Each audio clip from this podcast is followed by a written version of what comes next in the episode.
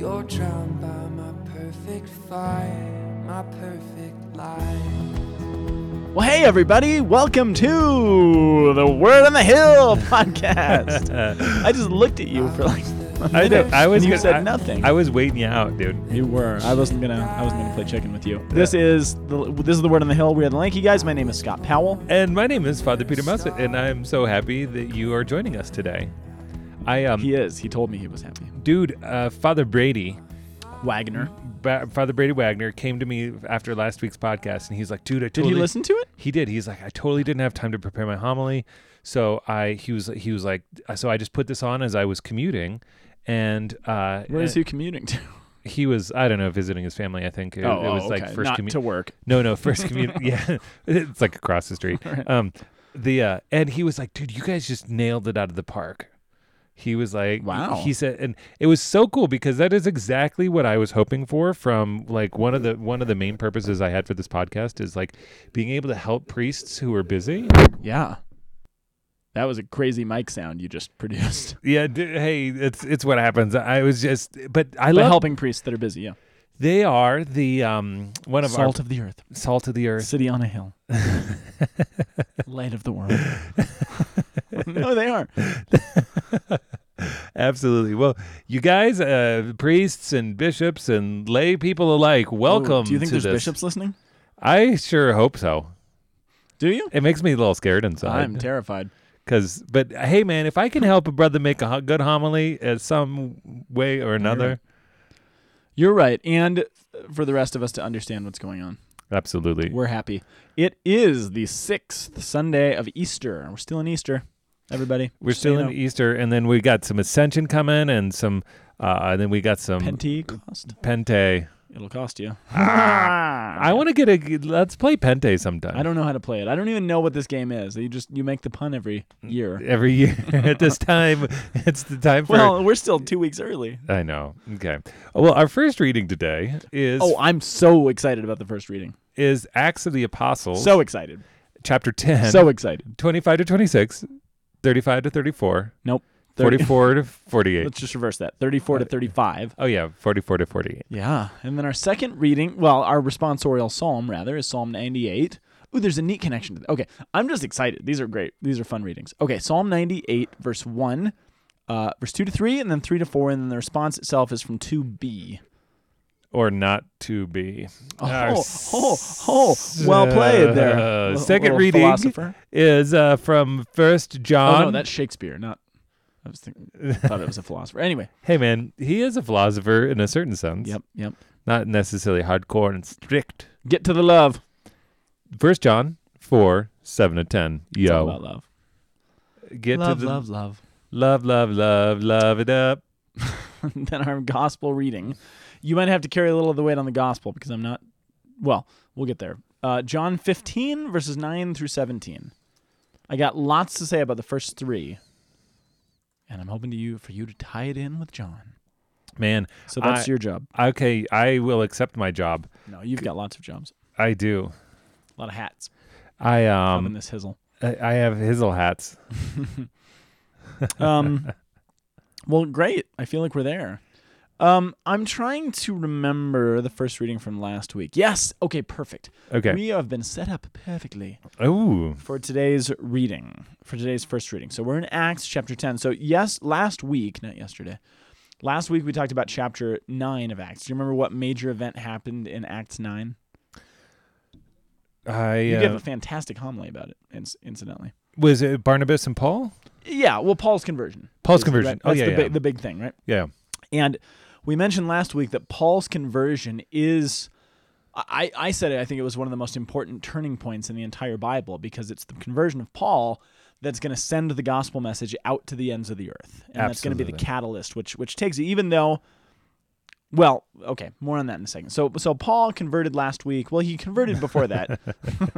Congratulations. Congratulations. He did convert, but then um, last week we talked about him arriving in Jerusalem and the disciples who were, must have been a little freaked out by the guy who killed a bunch of them. Yes. Being welcomed into the community and the fruit that bore, and it was great. So that is sort of the setup for what we get in Acts chapter ten. And Acts chapter ten is really, um, so if Paul's conversion is the catalyst that begins to propel the gospel message out to the ends of the earth. Chapter ten is the first occasion of it going to at least approaching the ends of the earth, right? Oh, yeah. So this is the first time uh, of a, a mass Gentile reception of the gospel. So here's what happens. And to back up, we've talked about this um, story in the past. Just before the reading that we get this week, there's the story. So Peter, so Acts does something kind of funny. Luke Luke tells you the story of Paul's conversion, talks about the church receiving him in Jerusalem, even though they were probably a little freaked out. And then you get this weird segue to Peter. So even though Paul is going to be the one who carries the gospel message to the non-Jews, the um, it has to start with Peter because he's the pope. He's the one who Christ has chosen to lead his church. So now we get a story about Peter. And what happens with Peter is he's called up to this city um, near Joppa to go and heal this this woman named Dorcas who, is, who has died, right? Oh, that's and a very ra- unfortunate name. I know. Well, she's got like three different names. It's It it says like her name was Tabitha. She was also called Dorcas, and then she was also called Gazelle or Giselle. Yeah, which, which I, I choose... Gazelle? A gazelle. um, yeah. So he's in a place called Lydda, which was near Joppa. And they hear that he's around. They're like, oh my gosh, Dorcas has died. Let's bring, you know, here's one of Jesus' followers. He could do this stuff. So they bring Peter. And while he's up there, he stays at this ho- the house of this guy named Simon, ironically enough. Oh. It's his name. And Simon is a tanner, which means he deals in animal carcasses, which is your first sign that something weird is going on. Because... what could a good Jew never come in contact with? Uh, death. Dead bodies, right? So you got to ask, if you're reading through this for the first time and you've got Jewish mindset, you might be asking yourself, wait a second, why would Jesus, why would, would uh, Peter, rather, be staying at the house of someone who deals in, in dead carcasses? That That's weird. And Simon Luke, the Tanner got it. Okay. Luke never explains that to you. He just kind of leaves that hanging. Yes. But I think it should be one of those little carrots that makes you like, wait, what? Something weird is happening. Yeah. And something weird is happening. So then Peter's staying there. He goes up on the roof to take a nap before dinner, right? Remember that scene? Yep. And he falls asleep and he gets, you know, what we have jokingly called the pigs in a blanket vision, where he sees this image of a blanket being let down a sheet, and it has all these animals that were considered unclean to the Jewish law. And, and God says to him, rise, Peter, kill and eat. And he's like, no, I can't. I've never eaten anything that's unclean. And God responds to him by saying, what I have cleansed, you shall not call unclean. Yes. So uh, just an important theological point here. It's not that Christians can now eat unclean foods. It's that those foods which were once considered unclean are no longer unclean. God has not changed the law. He's changed the status of the object, right? Yes. Which is a very important distinction because God doesn't change his mind. He can change us. He can change people. He can change his, his creation, but he doesn't change. So he changes the status of his creation. It's not unclean anymore. And all of this is setting you up, not just for food that they're allowed to eat, but for people that they are going to be called to welcome, who are also considered unclean. So Peter's got this vision, all this stuff is happening, and simultaneously there's this guy named Cornelius, who is told in a vision by God, hey, send up to this place called Joppa and go get this guy named Peter and tell him to come back down here because he's got a message for you. And this guy's a God-fearer, like he believes in God, but he's Roman. He's not he's not Jewish, presumably. Maybe he's um, a convert. We don't know, but he's Gentile, right? Yeah. You following me so far? Yeah, yeah. Okay, so he sends his guys up to Peter, up to Joppa. By the way, do you, do you have any idea what the significance of Joppa is? Well, that's what I was thinking about. I, I, there's only one other time that I'm aware of in the Bible that that city is mentioned. Um, there's a there's a couple. Um, I just said there's only one. Uh, is there a couple? Yeah, I mean, but Jonah yes. goes down to Joppa to go to Tarshish, yes. where Paul is. Precisely right. So there's a connection with the whole Paul thing, but what's significant about Jonah?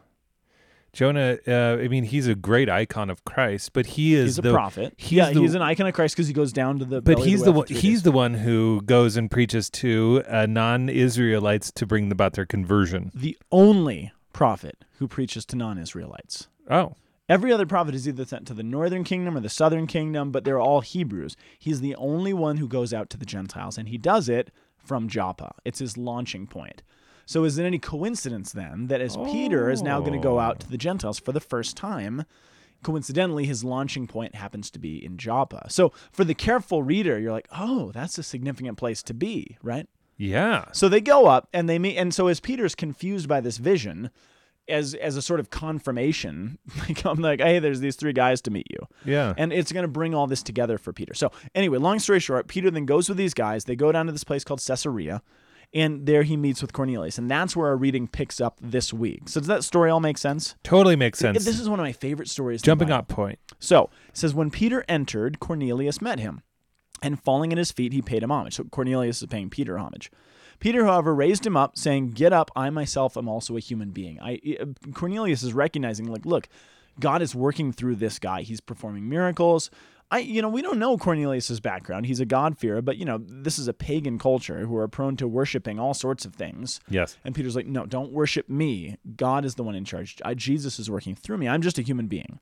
And it says, Peter proceeded to speak, and he said, "In truth, I see that God shows no partiality. Rather, in every nation, whoever fears him and acts uprightly is acceptable to him."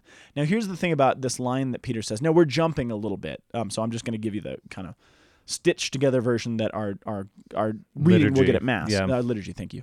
But when Peter says, "In truth, I see that God shows no partiality," and I I, I feel like it's even nuanced a little bit in the Greek, you get the sense that Peter's coming to a realization himself, as though maybe mm. God did show, I thought God did show partiality. Not, we read that in one of those things that, you know, God's picking favors. No, but the Jewish, um, the whole, the whole Jewish ethos is that, look, we are the chosen people. He's chosen us over and above all the rest of the nations. Now, he's chosen us to go out and be the firstborn son to, and, to, and to, to be leaders and an icon of him in the world. But the belief is that God shows partiality, that we are his chosen people, not these outsiders. And, you know, this is the biggest debate in the early church is, do we let these people in or not?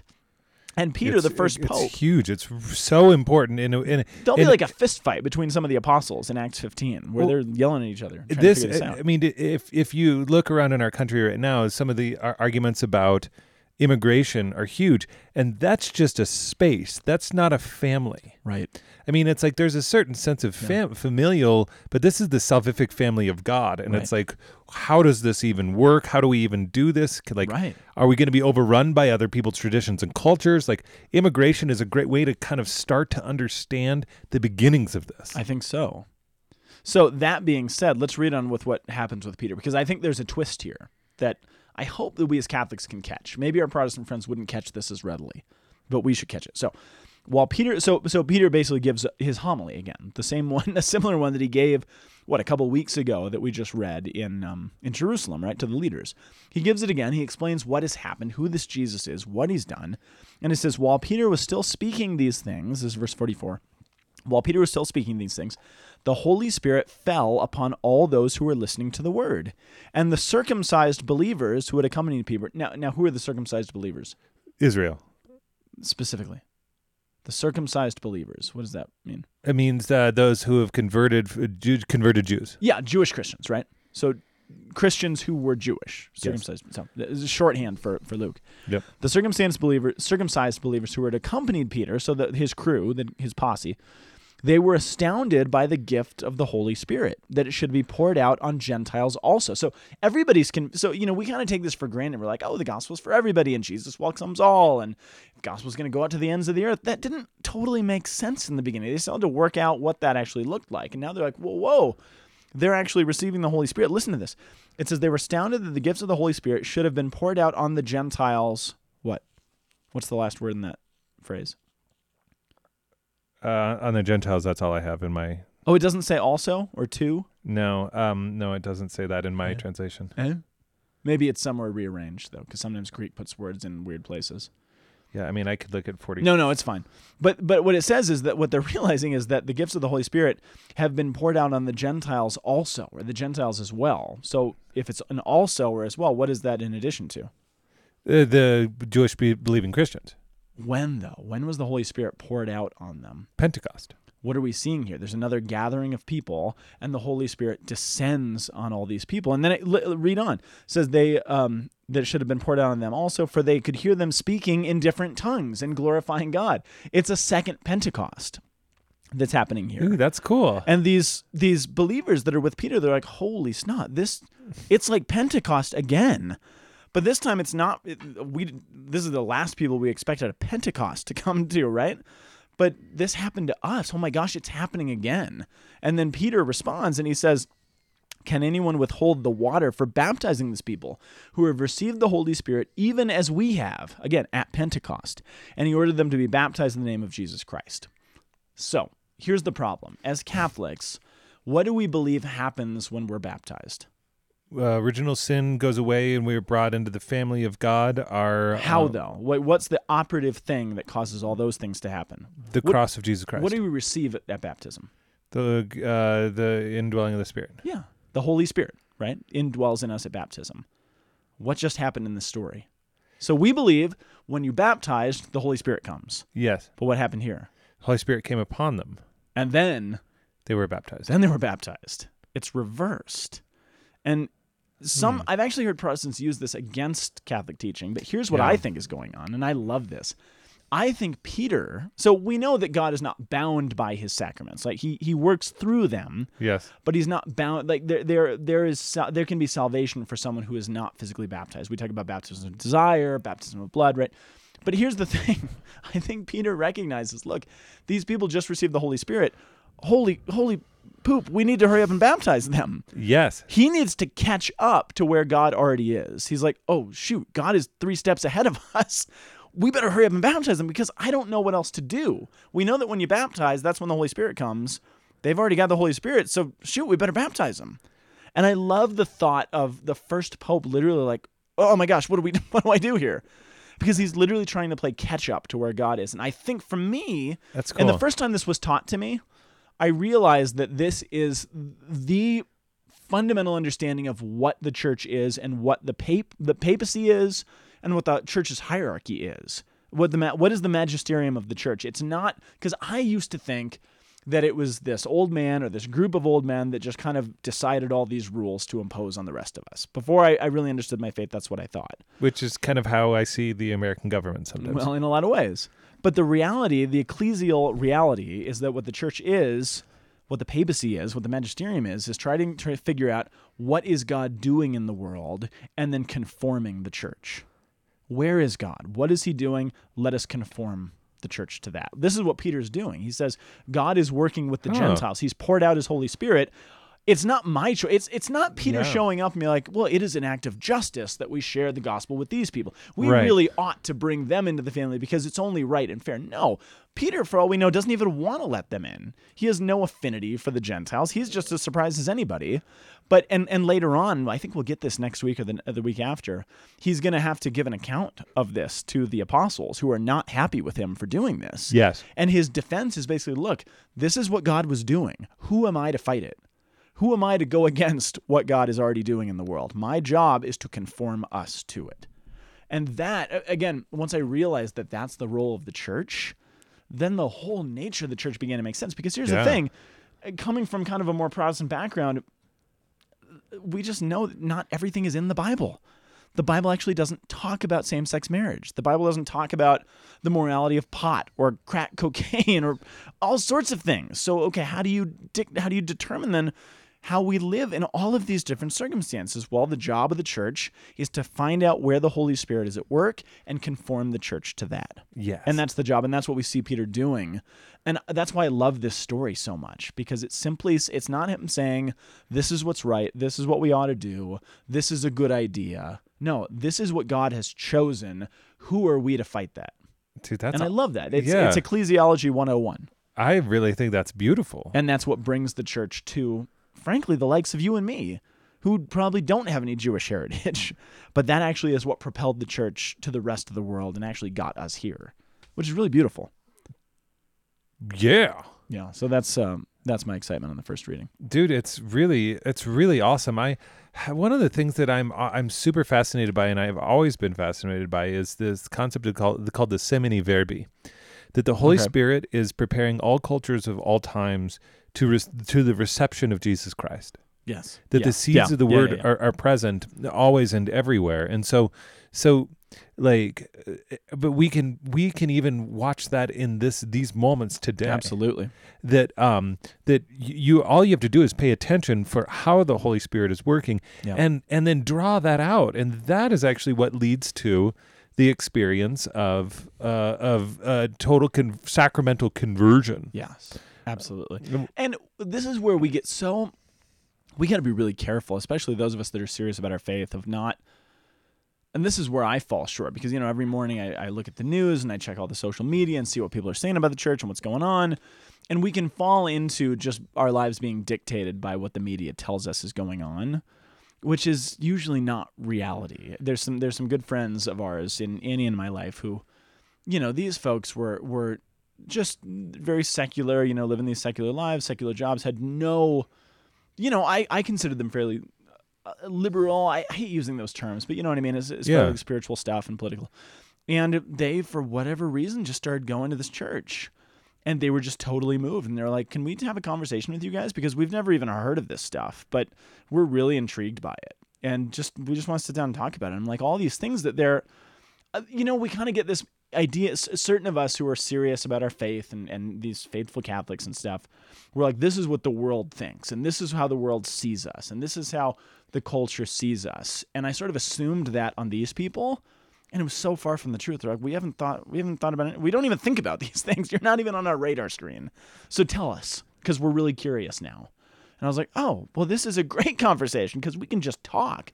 I'm not fighting all, you know, we, we live yes. our lives sometimes thinking that we're just going to be fighting all these fights. Yes. And the media creates a lot of fights that makes us think that we're fighting. Well, you you know, but you folks, know, man, you know why folks that just is. know the truth and they just want to know it. You why know, is that? The reason why the media does that is because um, its storytelling is based yeah. on conflict. Yeah, yeah, absolutely. We are not absolutely. interested in the land of the happy people where no. everybody's getting along. No, the reason and the way in which you grab somebody's attention is you put them in conflict. Yeah. That's why I'm going to punch you in your face.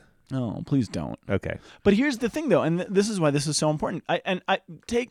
Take this with a grain of salt, everybody, because it's not universally true, but I think we look at the world, again, those of us who are faithful and serious about our faith, as though it's this fight waiting to be had, and that the secular world is always thinking about us and always thinking about the church in ways that they can undermine us.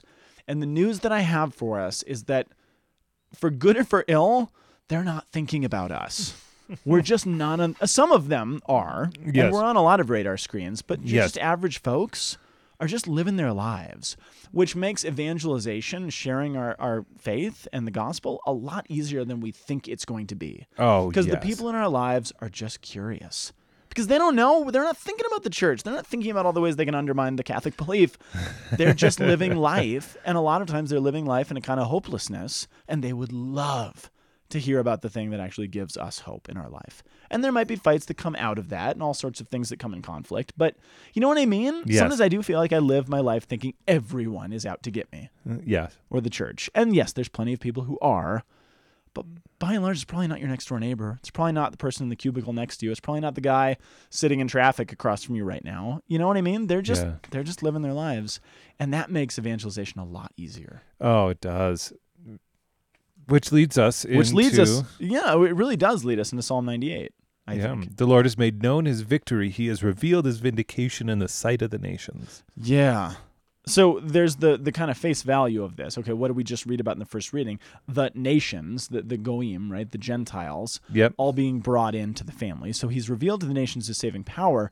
But I actually want to zoom in on one line of one of the stanzas. So it says, "Sing to the Lord a new song, for he has done wondrous deeds. His right hand... has won victory for him, his holy arm."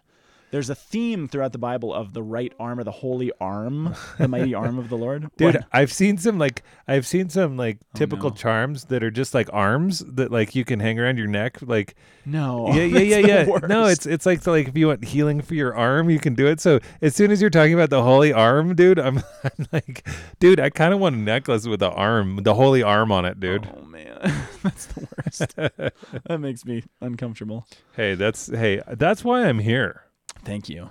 But but the idea of the arm, so it, it it's it's this image, it's kind of a metaphor that's used throughout the Bible that is always referring to God's salvation, the way that he's going to say it. The, the first time, actually, that this phrase shows up, the mighty arm of God, is actually in the Exodus story when he frees his people from Egypt. Oh. And here's what I think is significant about that. So you're like, oh, neat. It's a metaphor, you know, for the way God's going to save his people. But the very first time it's used in the Exodus story what's God's purpose in the Exodus? Well, his purpose in the Exodus is setting his people free to worship him. Yep. But if you read this book of Exodus very carefully, he's actually got an, and we've talked about this on this podcast before, his intention in the Exodus story is point blank to be known.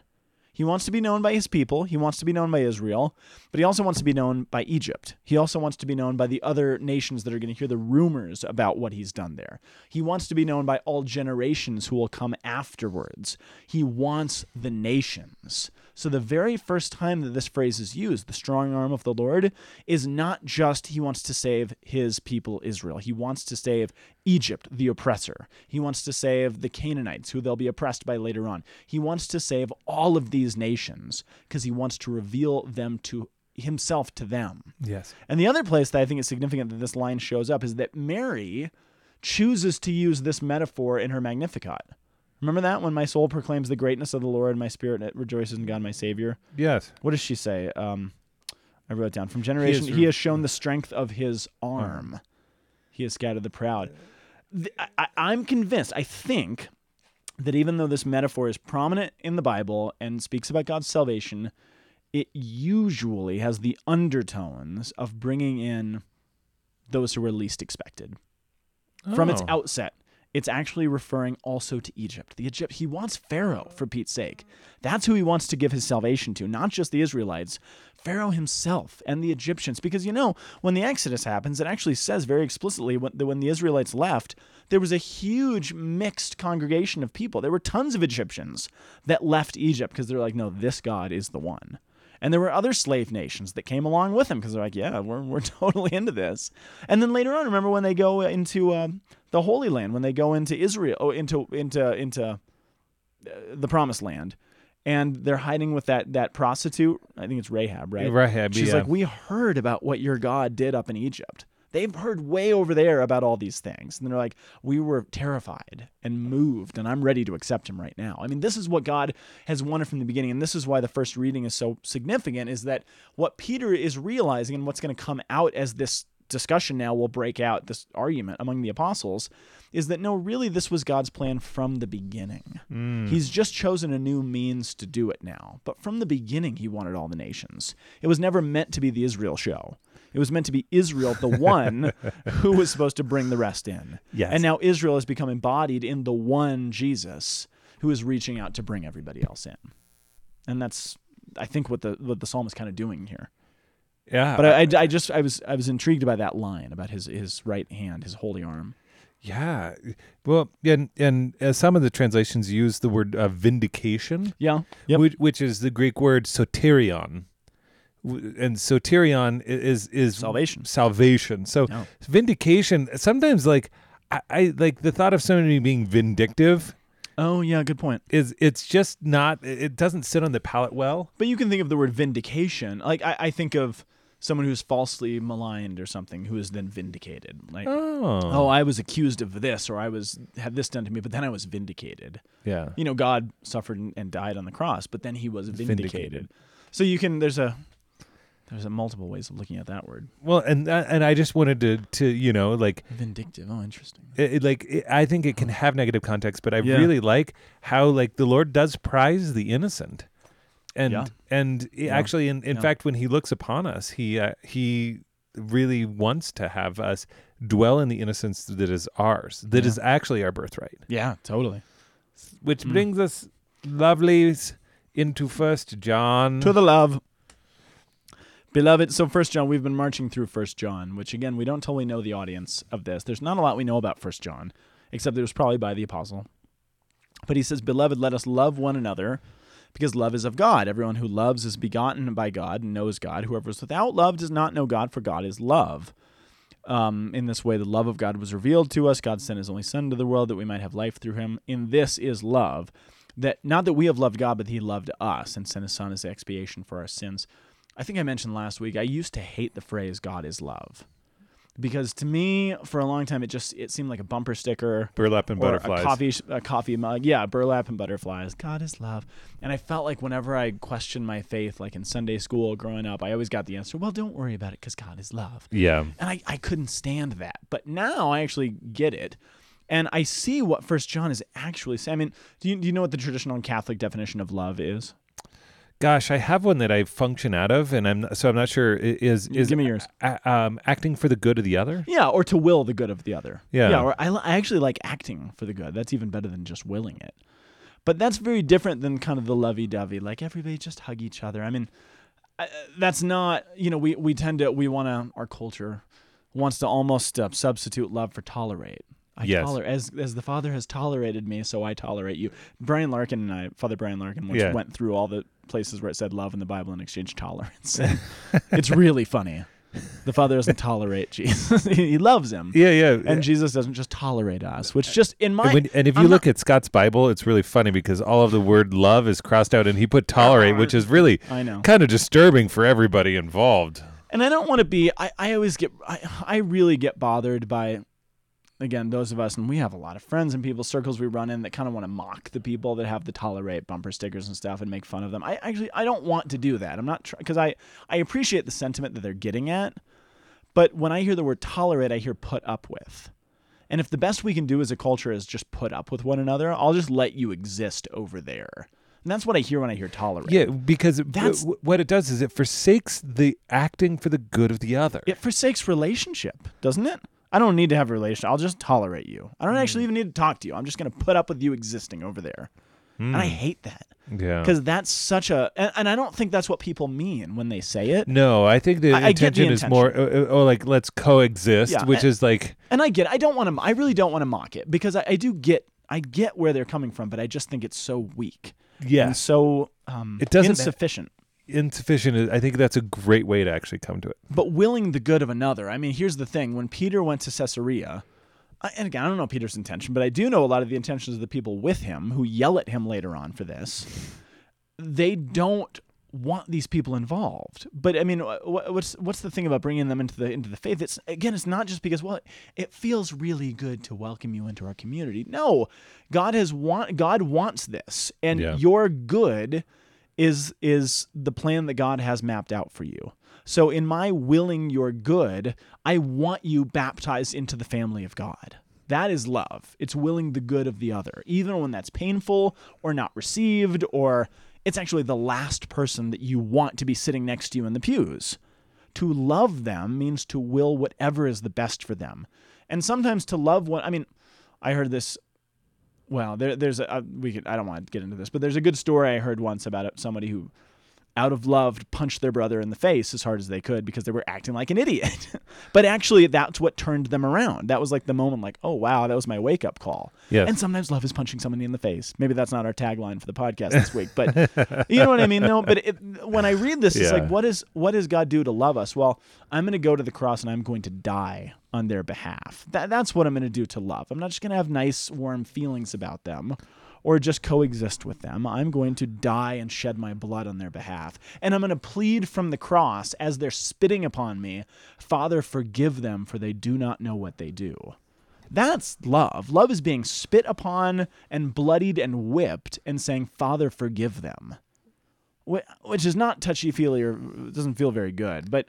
Again, I'm just trying to relate this back to the first reading. What it means is that I, whether I want you in the family of God or not, whether I actually want you next to me in the pew or not, to love you is to will the good. I go back to the first reading. We made that analogy in the Psalm. To love is actually to, to go to Pharaoh and say, I want you to come with us. I want you. It, it's to say to Peter, uh, to Paul rather, like last week, yeah, you killed my uncle last week, but I actually want you within the community because I will your good. I mean, that that's it's just not what we think of when we think of love, right? But that's what that's what God shows us. That's what First Peter, that's why First Peter is much more provocative than it sounds. It's not just a reading that you read at weddings sometimes. I mean, it it is it's provocative, it's dangerous, it's hard, it's a punch in the face sometimes, right? Yes, which which I think we actually need to jump into the gospel to That's really a perfect segue, yeah. to really actually go, because the command now this is the this we would receive on um on uh, the uh, Holy Thursday Mass as well. Oh yeah, you're right. Yep. Is John fifteen? Yeah. yeah, this is my commandment to you that you so love one another. Is this during the Last Supper you. scene? Yes. Okay. So we're in the Last Supper. We're in the Last Supper, and the Lord has just washed the feet. Right, and he's and, and he's given this command uh, to abide, Just yeah, like the dude. The vine, the dude abides. Oh, yes. Yeah. And the, this picks up right from the vine reading that we read last week. I'm the vine, you are the branches. Yeah. And so you, so it's really saying, like, no, you like you have to understand that your residence is in me. Yes. You res- if, if if that's actually where you let your heart be, you're going to find life. Uh, not even your residence. Again, to take this back to the first reading, your your national identity. Like this is who this is your your identity lies in me. Yes. Your residence, your country of this is what Paul is talking about in the letter to the Philippians, right? The citizen, your citizenship is not in Rome. It's not just in, in Philippi. It's in Jesus himself. You abide in. This is why Paul keeps using the phrase in Christ, in mm. Christ, literally. And scholars have debated for so many years, okay, what does that actually mean? It sounds like a place, right? Is it geographic? What does it mean to be in Christ? Well, in a certain sense, it is it is place-based, right? It is your identity, it is your home, it is all of these things. And so he calls us to actually live the love that you were talking about before. I mean, it's the it's this self-sacrificial, like authentic, total self-gift, T S G, right. Like t- T S G, total, total self self-gift. Is that a thing? Uh I mean, it is now, baby. It is now. What up? But yeah, it's it's this moment of, of actually being able to, like, jeez, how dare you? All right, no, continue. but uh, but to make yourself to actually be willing to go through, as they would say, hell and high water. Yeah. To be able to give love. Yeah. Which is really like I I find that actually a very confusing thing, hmm. um, because. How much do you lose of yourself to love another? A lot. And and a lot. Well, ideally everything. Ideally everything. But but how do you do that w- way, in a way that's healthy and not unhealthy? Yeah, and that's yeah, actually yeah. where so much of, of the healing in our lives needs to come, is we get we get distorted in the way in which we think that we're supposed to love. Hmm. And wow. rather than making self-gift, we manipulate another to fit something that we need them to fit, Ooh. rather than actually being willing to pour, like what you were saying before, sometimes actually the right thing is is to be in obscurity and punch your brother in your face. To, to actually yeah. to, to actually love them, because it is what is called for, and you have to sometimes release how you're perceived, how you're understood. I mean, like all these things with like Christ goes into obscurity. He tries to reassure the apostles. You keep on hearing him, and he's like he's like, okay, I'm going to tell you this now. Yeah. Because yep, yep. when it comes, you're gonna get it eventually. It's gonna be really not what you're expecting, yes. and and I have to die. And they're like, "What do you mean by rise from the dead?" But we don't want to ask him because we're like we're so confused, out. like yep. it confused and freaked out. And so that that's really where, like, okay, yeah, what what how we imitate Christ consistently in the church is going to be in in, in some really deep levels confusing. Oh, totally. Yeah. It's hard. So what do we do? So how do we do it? I um, you, that's where I like. If we think that the Lord is not actually in communication with our hearts, hmm. then we're we're numbing out. Wow. And you actually have to stop numbing. I mean, I think that wow. that's why we fast over Lent. I yeah. think that that's why we we that's a good. Wow, that's a good insight. And so that so that as our heart, because if we stop numbing, then we start to become sensitive to the movements of the Spirit. We become sensitive mm. to the sufferings of our own life. And if we're actually willing to suffer the thing that is the most disagreeable to us, um, if we begin to be willing, it doesn't mean we have to do it, but to say, "I will go even there if the Lord asks." And yeah. that docility of spirit, that's actually how, like. That's actually how the Holy Spirit, other people encounter the Holy Spirit. Yeah. Like, to bring us back to the first reading again, if we become docile and move, then we are willing to actually pour out in ways that are that we don't think or expect the Lord is going to do. Like, hmm. how is the Lord going to draw in the nations? Well, I don't even I don't even know. I mean, I know that I look at you, Scott, and I'm like, here's a man who can who can actually do some really pretty solid apologetics, who has a, who has a pretty fine intellect. So how how are you going to actually do it? Whereas, like, I, I have a I have a great intellect. I have a profound practical intellect mm. too.